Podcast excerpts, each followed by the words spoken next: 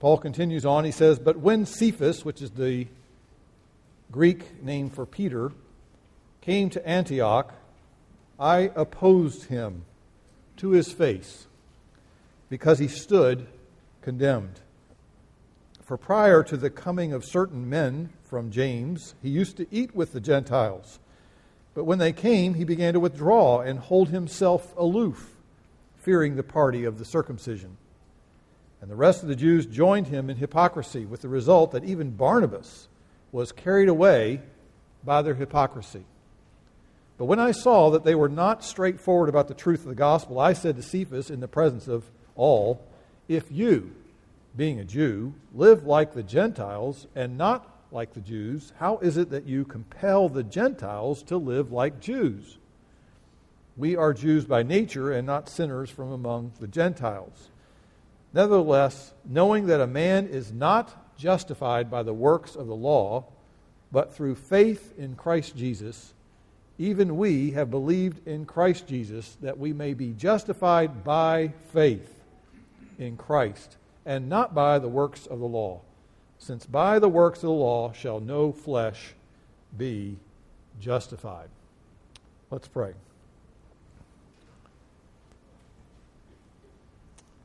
Father, again, we look to you to do what, humanly speaking, is impossible. Or, Lord, we know that apart from the Holy Spirit's help, we do not discern the things of the Word. And so we pray, Father, that you might open our eyes as we prayed in that song. Lord, open our eyes. Spirit of God, help us in these moments to see what is so significant about the issues that Paul was confronting back in that time, which seems so obscure and far away from us. Help us, Lord, to see the importance of the gospel even in this incident, and help us to see how it translates into everyday life for us as well. We pray in the name of Christ. Amen. During my teen years, I spent one or two summers uh, attending a camp in western North Carolina. And one particular year, while at camp, we spent four days on the Appalachian Trail uh, in the western part of North Carolina.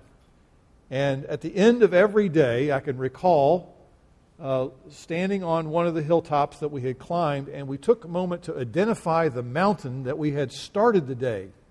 So we sort of looked backward and saw where we had come from and how what a great distance that was as we went up and down those mountains with our backpacks on and we would reflect on how far we had hiked that day. I'm going to take just a moment and sort of give us an opportunity to sort of t- stop and look backward to where we've come in the book of Galatians thus far and some of the just general principles that we have identified in what Paul has said thus far in this epistle. There is only one gospel of grace. The gospel proclaims that all of us, and there are no exceptions to that. All of us are more wicked than we would ever imagine. But that's not the end of the gospel, thank the Lord. We are also more loved than we'd ever dare to hope. Because God, in accordance with His great love, sent Jesus Christ, the righteous Son of God, to take on human flesh and to live a sinless life. And at the appropriate and approved time, at the appointed time, Jesus then offered himself as a substitute for sinners like you and me who continually break the laws of God, who is the King of the universe, who have made everything.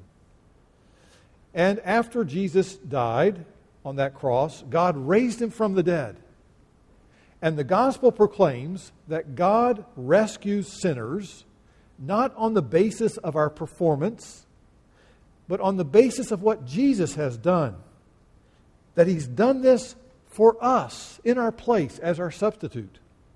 And that redemption is not earned, it is a gift from God. It is a gift that is therefore given on the basis of grace alone. And the gospel is all about this unmerited favor that is shown to us, even though we don't deserve it, but that is what God extends to us in the gospel through Jesus Christ. And eternal life is a gift bestowed on those who completely rely upon Christ alone plus nothing. And there is nothing that we can do to gain a right standing with God. Jesus did all that was necessary to be done. Now, the gospel of grace clearly is not a human invention. Paul has made that very clear. It was revealed by God. And interesting enough, if the gospel is to remain authentic and genuine, it cannot be modified. It cannot be added to. It cannot be tweaked or somehow, quote unquote, improved. Because the gospel, as I've just declared it to you, is powerful as it is. It is transformative, it is life changing.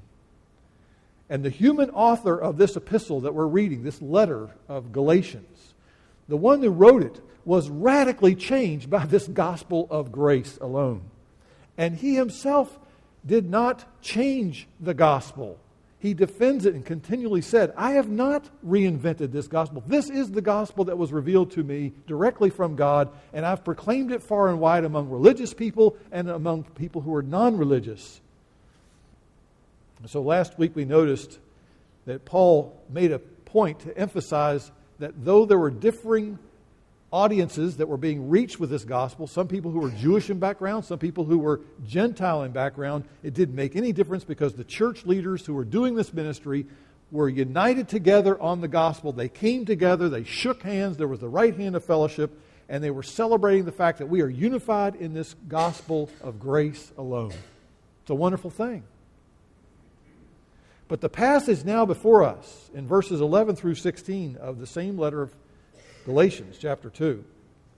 We read now of a serious confrontation among the same people that last week we noticed were shaking hands together with the right hand of fellowship in the gospel. That raises the question then what happened? What happened between the right hand of fellowship and now the right in your face rebuke? What gives? Well, I want to answer that by really posing three questions and trying in my best to answer those questions in our moments together today. First question I want to look at and consider this morning is what happened in Antioch? This is not in Jerusalem, this is in Antioch.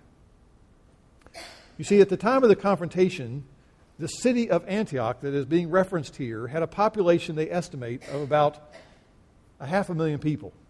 That's a big city, 500,000. And experts estimate that of those 500,000, 10% were probably uh, was the Jewish population of that city. Therefore, it is cosmopolitan melting pot of all kinds of people there. Only a small percentage are Jewish, and it is in this place that for the first time, those who began to follow Jesus, many of whom, again, were Gentiles, people had no Jewish background, had no understanding of the Hebrew scriptures in their background, they began to call themselves Christians those who follow Christ, those who are known to be associated with Christ, the Messiah. And we find here the first signs, however, of a struggle that was beginning to surface among this population of early Christ followers between the Jewish believers and between Gentile believers. As they gathered together to worship together, there arose a problem between them. And Peter, one of the leaders there among the Jewish uh, side of ministry there in Jerusalem, when he came to Antioch, he did a really important and wonderful thing. He did what he would not have done earlier in his life, but on that occasion, he joined right in with these Gentile, non Jewish believers who had come to faith in Christ, and they were gathered and having a meal together. He sat right down and enjoyed fellowship with these new believers, and it was a wonderful, wonderful celebration of their oneness in Christ. Peter's initial actions communicated that there, is, there are indeed strong bonds among those who adhere to this one gospel. There is this unity. And the gospel celebrates these common bonds that we have together. That is, that we share in the benefits of Christ's righteousness that have been given to us on the basis of grace, and that we are not accepted to, by God on the basis of us being better people or somehow attaining righteousness ourselves by doing all sorts of good things. So here's Peter eating with these Gentiles, and it gives the evidence of the fact that the power of the gospel changes people and unites them around Christ and the gospel. You say, well, what kind of change are you talking about? Well, I don't have time to get into it, but if you want to make a note, Acts chapter 10, Acts chapter 10 records a vision that Peter had received from God, in which that vision from God explained to Peter that all of your early regulations and rules regarding food that had been given to the followers of Abraham in the Old Testament, that he said all those food regulations no longer are needed. Why? Because Christ has come and he has made us clean before God. Therefore, we don't need to uh, have all of these other symbolic uh, regulations that were reminding us that we need to be right and clean with God in order to deal with him. We therefore can approach God no matter what kind of food we're eating. Therefore, all those foods that at one time been said you can't have that, they're all been declared clean. There's freedom to eat whatever you want. And Peter was, of course, stunned to hear this because that's a drastic change for him, but he embraces it.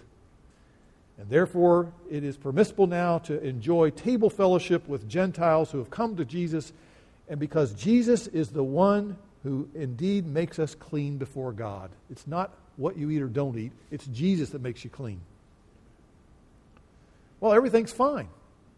They're having great fellowship together. Don't we all like to eat together? I mean, eating food and having good, you know, some pork roast or eating, you know, whatever. Whatever was being offered, they were all participating, enjoying it together as an expression of the fact that this change has now occurred and we're unified in the gospel. But then came to town a group of people associated with a fellow by the name of James from Jerusalem, and they've arrived and they're looking at what goes on here, noticing particularly that Peter is eating, you know, uh, barbecued pork or whatever. He's enjoying all these foods that were very much something that they had never found the freedom to enjoy in their little Jewish enclave there in Jerusalem. Now they're among, among all these people there in this large city of um, uh, Antioch. And so what do you see? Here's Peter. They see him as sort of, quote unquote, acting like a pagan. He's eating this food, sharing meals with people who do not care one bit about all of the food regulations found in the law. At that point, things really started going downhill. Peter then did an about face from what he had previously been doing. And if you'll notice in your notes there, he began to hypocritically withdraw from the people who are new, in, new to faith in Christ, who come from a Gentile background. And verse 12 says, He held himself aloof. He pulled away. Said, I can't eat with you anymore. He caved in to the pressure of these who arrived from Jerusalem, who were considered to be somewhat legalists, people who were very much concerned about keeping various rules and he pulled back from his brothers and sisters in Christ. And while affirming the gospel of grace, Peter, in his practices, his public practices, he was proclaiming, in a sense, a false gospel. A gospel that was dividing people on the basis of our works righteousness. And Peter's behavior at that moment was undermining his theology, undermining the gospel. Now, that's the question of what was going on in Antioch. I've tried to summarize it the best I can.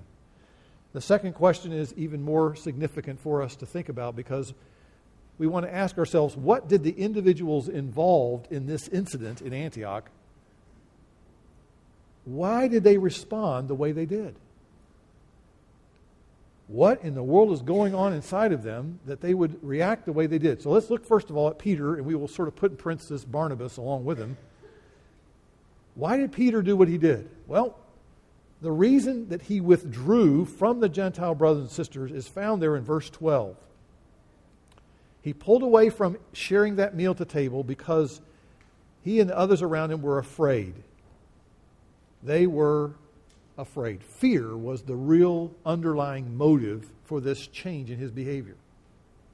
And Peter succumbed to the peer pressure he felt from these legalists who came down from Jerusalem. Now, we're not exactly sure why he was so afraid of losing favor with them, but it's highly likely that it was that plus the fact that Peter was inclined to sort of struggle again with the upbringing that he had had and likely was dealing with issues of racial pride, which he had not perhaps really thought through the fact that he did hold quite a bit of uh, views about people who were different from him, who grew up viewing Gentiles as being somewhat inferior to him, as those who were either inferior na- by their nationality or they're inferior because of their background racially or whatever it was, but he had a struggle likely at that moment of saying, well, maybe these people are not really as sophisticated as some of us who have had more refined ways of eating proper foods. And so what happened was, when our hearts oftentimes become held in the grip of pride, and we fear that our identity is then governed by our performance or by the association of people around us. And we see ourselves as I'm only significant or I'm only accepted if I fit in with the people around me. We begin to realize those are the, the real evidences of pride that have taken hold in our hearts. And we would begin to fear the opinions of other people more than we fear and be concerned about what God thinks in a situation we become susceptible to all sorts of patterns of compromise and patterns of sin. So here's Peter with his concern to win the approval of this group from Jerusalem, these legalists. And so he slips into the sin of hypocrisy. He's affirming the gospel, but he's living in a way that undermines that gospel. It reminds me of a very, very helpful proverb that I have meditated on many a time in my life and go to again and again. Proverbs 29 25. Listen to this biblical insight regarding the fear of other people, being concerned or afraid of what other people think of you. The fear of man brings a snare, but he who trusts in the Lord will be exalted.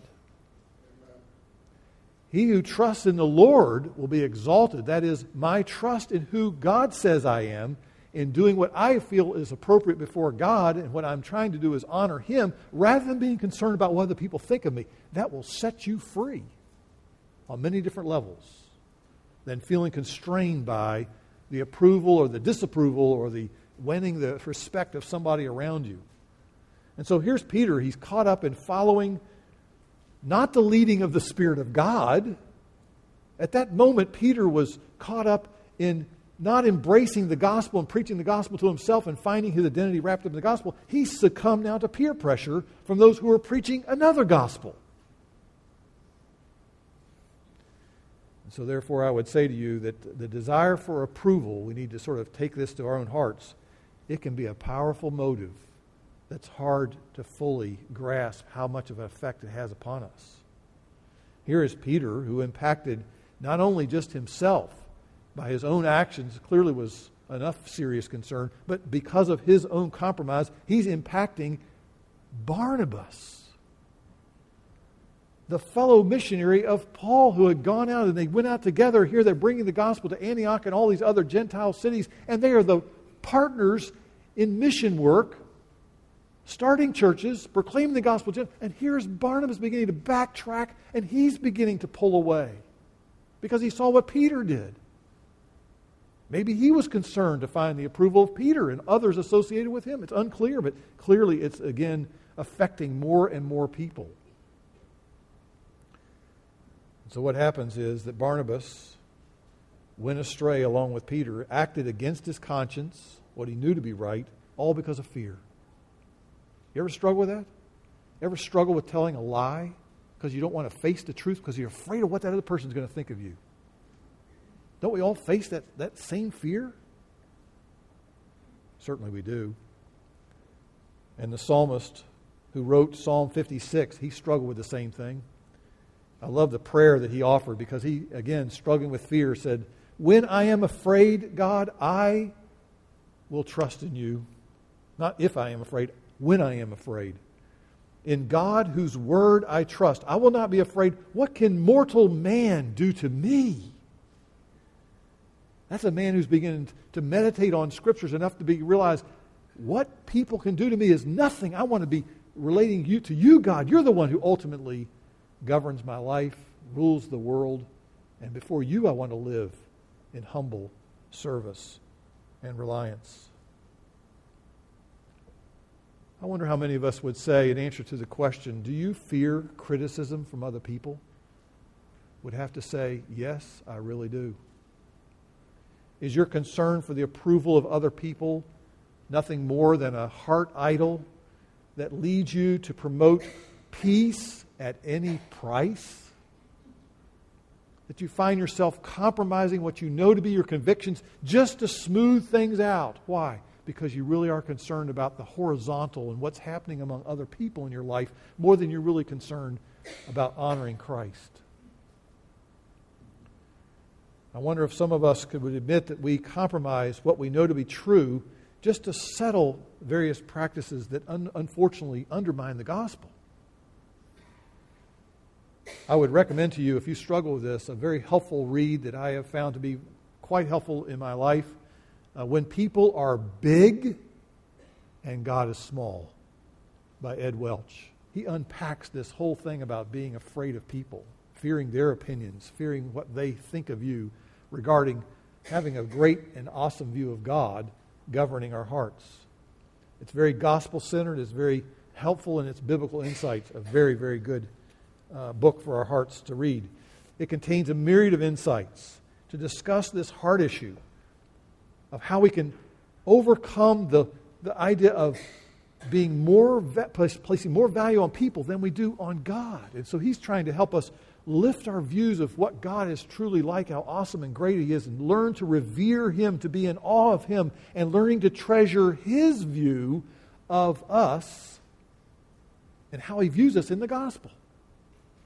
It will really set you free. I find it uh, interesting how grace, the one thing that is good about grace, or one thing that's good about grace, is that it always conveys the idea of a new beginning. Grace speaks to people who are broken, people who have made foolish choices, people who have struggled in our hearts with sin. And grace speaks to us and says, there's, there's opportunity for you to grow. And God helps people like us who struggle to grow and find grace in these areas to change. And I look at what Peter in his example, what a sorry example for him to have recorded Scripture that he gets called out on the carpet for this hypocrisy. But you know, Peter is the person we identify, don't we? As the guy who, when that moment when Jesus was uh, arrested in the garden, and Peter's the one ready to take that knife and attack them, and let's fight these people, and I'm going to defend them. And that, that's guts. More guts than I probably would have ever shown. And yet, moments later, Peter's following Jesus at a distance a little bit when he's arrested, taken to the high priest's courtyard, and there he is at night and he's asked the question, Aren't you one of those guys that, uh, you know, associated with this Jesus Messiah guy from up in Galilee? Which again raises the question if I'm associated with him, what's that going to happen to me? And how do you view me? It was, it was raised by a servant girl. Not by the high priest, not by the guys in charge. A servant girl asked the question first. And what does he do? He backs away and says, No, no, no, no, no, no, no, I have nothing to do with him. And as you know, there's another question. He denies it. Another question, he even, you know, makes an oath and calls down God saying, I don't have any knowledge who this person is. Meanwhile, his, his accent betrays the fact that he is from Galilee and very likely is a follower of Jesus. And so you know of his struggle regarding fear of other people. But would you turn in your Bible just for a second and look at 1 Peter 3? Because God does not finish with people who are struggling in their hearts and who find themselves falling flat on their face with these areas of struggle with the fear of other people, God graciously deals with them. He works in them. He helps to change them. He helps them understand the gospel and the significance of that. And look what Peter writes later in life, having fallen on his face several times in this idea of fear of other men. Look what he writes in 1 Peter chapter 3. He writes in verses 13 and 14. Who is there to harm you if you prove zealous for what is good? But even if you should suffer for the sake of righteousness, you are blessed. Do not what? Do not fear their intimidation, and do not be troubled. Here he is quoting again from uh, the Hebrew scriptures there, and so he, from Isaiah. So clearly he had been meditating on this idea of don't be afraid of people, do the right thing. And the next verse, verse 15, says, But sanctify Christ as Lord in your hearts. He's writing to a people who are suffering for being Christ followers. And here's Peter saying, God has been gracious to me. I have failed in many areas of life, but now I'm learning. I'm learning to rely on the scriptures. I'm learning to realize I need to focus more on fearing God and less on fearing people. It's nice to know the gospel can help us in our struggles. Well, that's Peter. God was at work in him through Paul to bring to his attention this area and then to help later on teach him more and more about what it meant to trust God. But notice, let's focus for a second. Why did Paul react the way he did? Again, I would remind you that the reason Paul was reviewing this incident is not to pat himself on the back, but what he's doing here is he's defending his authority as an apostle. He was defending the true gospel of grace alone. That's the reason why he's bringing up this whole incident. He pointed to this incident as an example to his devotion to the true gospel of grace alone, and he cared enough to confront one of his fellow apostles, one of his cohorts in ministry, even including the guy he went out and did mission work with, his partner. He's willing to confront them. Why? Because his passion for the gospel was clearly seen in this incident in which he opposed Peter to his face. Look at verse 14 of Galatians 2.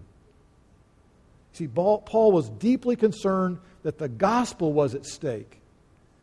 And so, whether it was Peter, Barnabas, or the legalists who were setting this bad example, and they were denying in this example of what they were doing by withdrawing from these Gentiles, they were, in a sense, they were denying a very important element of the gospel, which one commentator described like this. Here's what they were denying God does not have fellowship with us because of our race. He does not have fellowship with us because of our customs or because of our performance. God has fellowship with us because of the grace that He has showered upon us. And when we withdraw fellowship from someone who similarly is a follower of Jesus, then we're sending the wrong message about what that gospel is all about.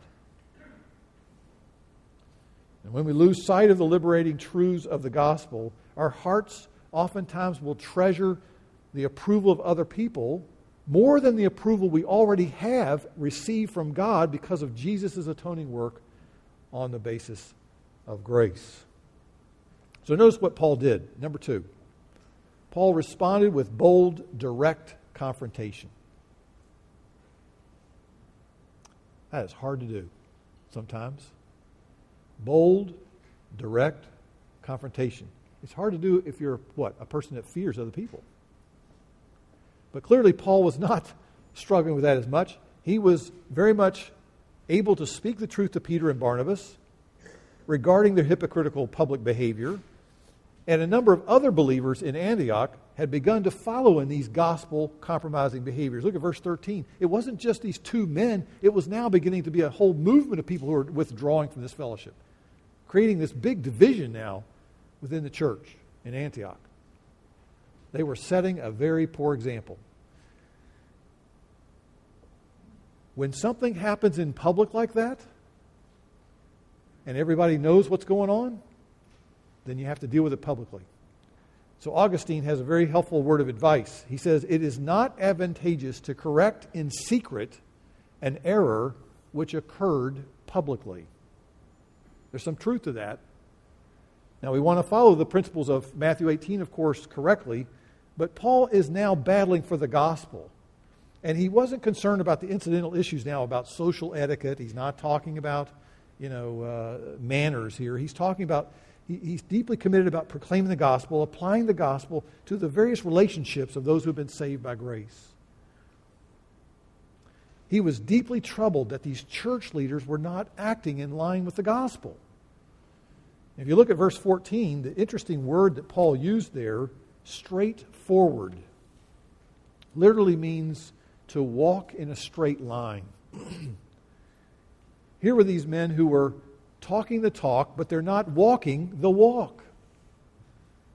So the gospel then calls us at this moment not to just ignore people and say, well, they're never going to get it, and I guess there's no hope for you. No, we, we do what? Galatians 6 1. Again, this is a very important point about grace. Grace motivates us to do what? To restore a person who has gotten out of line, a person who's not walking in a straightforward way according to the gospel, a person has lost focus of the gospel. We want to speak to them and restore them in a spirit of gentleness. Paul was doing that. He was doing that in this text. Number three, then, what's the best way then that we do battle for the gospel when we have to speak in this situation? Well, Paul didn't rattle off a bunch of rules that these people need to follow. He's not creating another long list of rules. Instead, look what he does there. Verse 16. He rehearses once again the gospel that Peter and Barnabas knew to be true. He's getting them back to the gospel. He reminded them of the wonders of grace.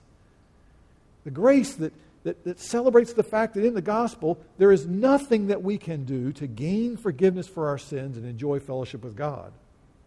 The only thing that we are called to do is trust in Christ with all of our heart, to lean on Him, to trust in Him alone, and to indeed rely on all that He did for us in the gospel.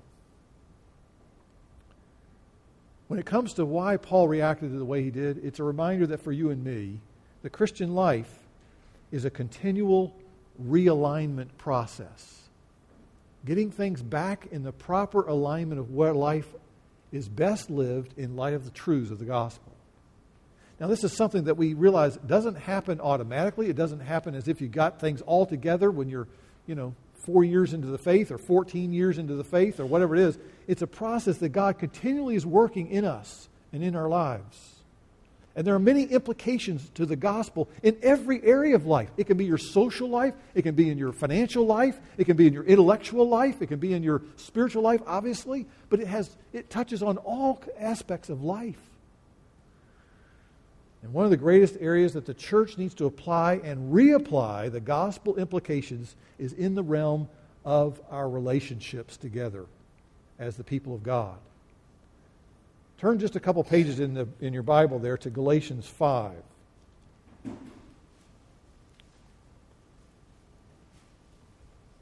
Paul is concerned about this potential division going on among these people. He saw it happening there in Peter. He spoke to it, spoke about it with Barnabas and Peter and others.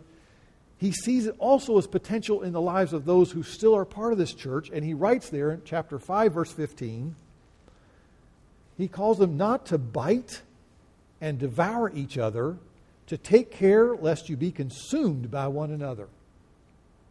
Now, he's not talking about literal cannibalism, but he's talking about people who do not express the appropriate evidences of the graciousness and loving relationships that ought to be enjoyed among members of the body of Christ. And perhaps because of their being nitpickers and because they were being rule enforcers and all of these people who are heaping up, you're not doing this, you're not doing that. What, maybe he began to say, you guys are cutting each other down and criticizing each other to the point where you're losing the wonders of this glorious relationship that God has provided in the gospel. See, out of gratitude to God for accepting us on the basis of grace, because of Christ, we are to what? Look at the verses there in that same chapter, chapter 5, look at verses 14 and 15 that Paul emphasizes. We are to love our neighbor in the same, to the same degree of the level of our devotion that we already show to ourselves, which, by the way, does any of us really neglect ourselves? Do you not take care of yourself? Do you not think of yourself all the time? We already love ourselves. And the gospel calls us to what? Take the degree to which you love yourself, put that as the standard by which you should now love everybody else. You say, wow, that's, that's a high standard. Yes, indeed. We need the gospel to help us because we all miserably fail in that area. And we need to resist the worldly patterns that say to, to essentially say to us, you don't need to love people who are different than you. Because because they're different from you, then they're going to be more difficult to love because you really don't have much in common with them. And I would suggest to you that we need to really fight against the tendency of the world that squeezes us into this the normal pattern of saying, I'm only going to try to develop deeper relationships with people who share my background. who have a common story that we know together, or share my, my fashion tastes. God help us if our basis of our relationships is based on what you wear. Or, or that we're going to say, I'm only going to develop significant relationships with the body of Christ with people who are similar age as I am. So the younger ones have very little to do with the older ones and vice versa. Which I, by the way, have a very hard time with some of these churches that are only made up of people who are the same age.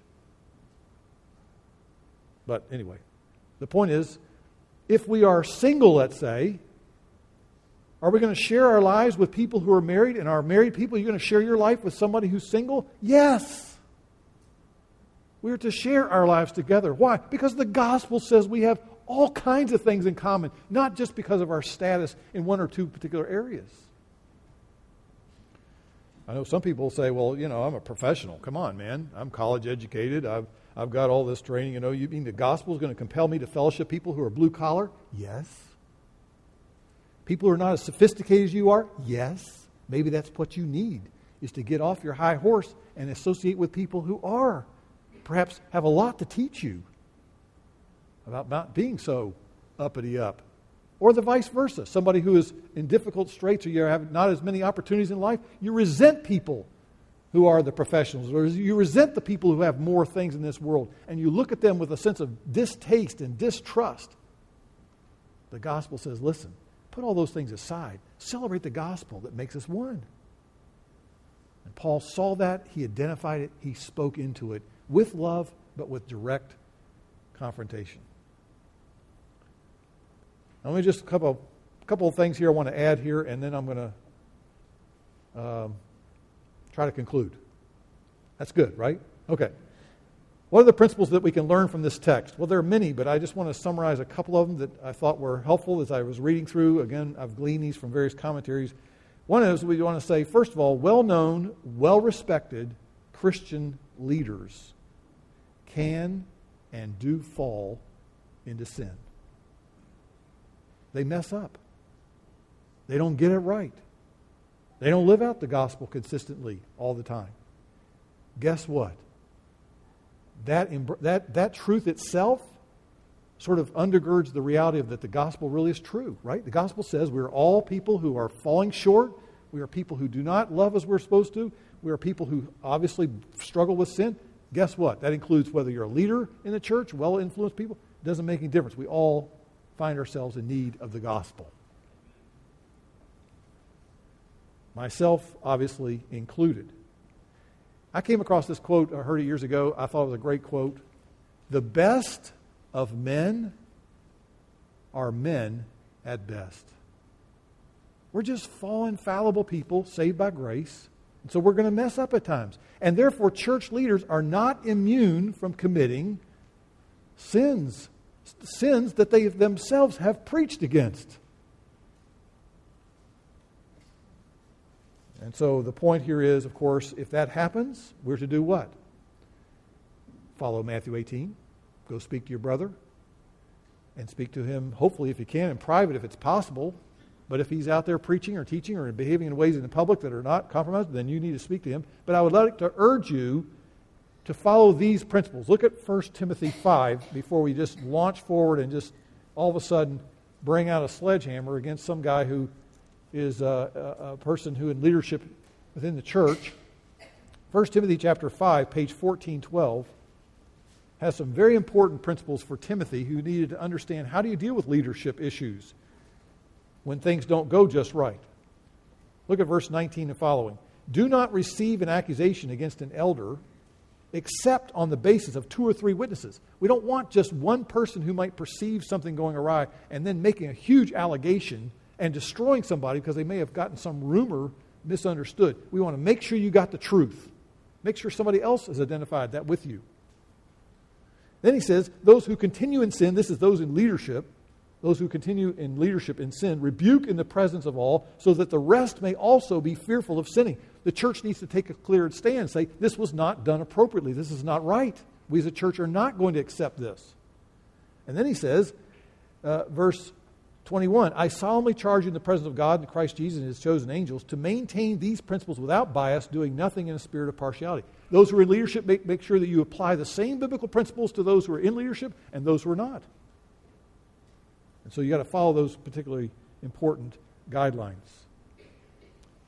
Now, if someone is undermining the gospel, we need to go to that person, no matter who they are, no matter what their title is, no matter what position they have in the church. It's that important. It's that important.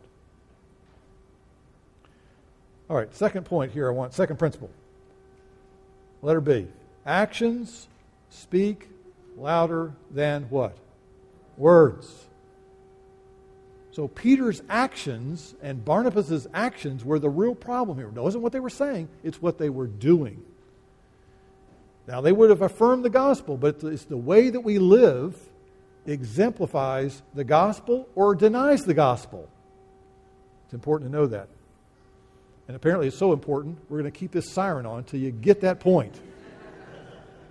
I don't know what's going on. Okay, there we go. Now we can move. Oh, can't move on to the next one. Um, we can affirm the gospel and say, you know, I believe the gospel to be true.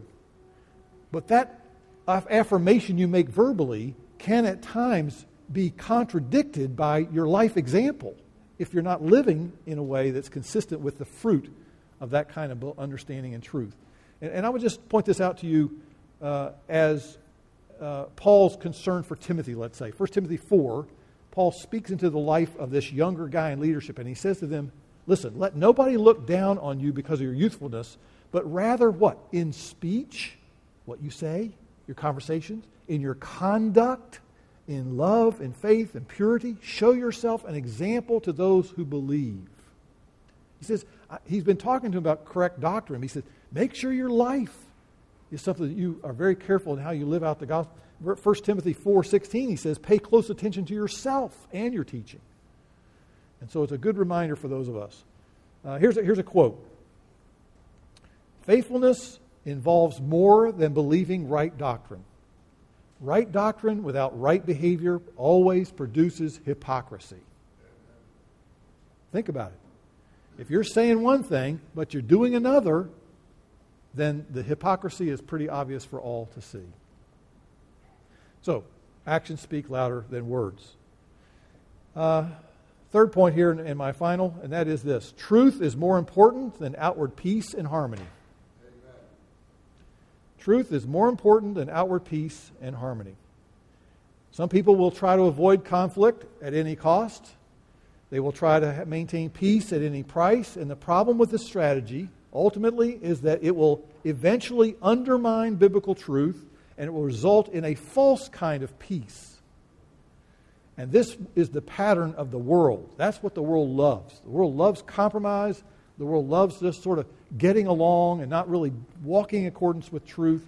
And so here's my suggestion to you regarding the strategy for the people of God in this item. It's 1 John 1 7. We're to walk in the light as God is in the light. That means what? Truth is clear and evident for all. And we're living in the truth. And the truth will expose us. The truth will cause us to see that many times we are not keeping and living in accordance with the gospel. That will happen. And we have fellowship, though, as people who likewise are having the truth show us our failings, but the truth of showing us who Christ is. So we have fellowship based on that. And then there's this and the blood of Jesus, his son, cleanses us from all sin. I love that. Because you cannot have fellowship and truth when you see people's sins exposed if you lose sight of the gospel that says we are all find cleansing, we all find grace, we all find forgiveness because we all are messed up. And we all love ourselves more than we love other people. And many of us struggle with the fact that we love opinions of other people more than we are concerned with God's view and God's agenda. And so I say to you, let's not be Pharisees, more concerned about looking stupid before other people and being fearful of what they think of us than we are about acting sinfully against God. Let's pray.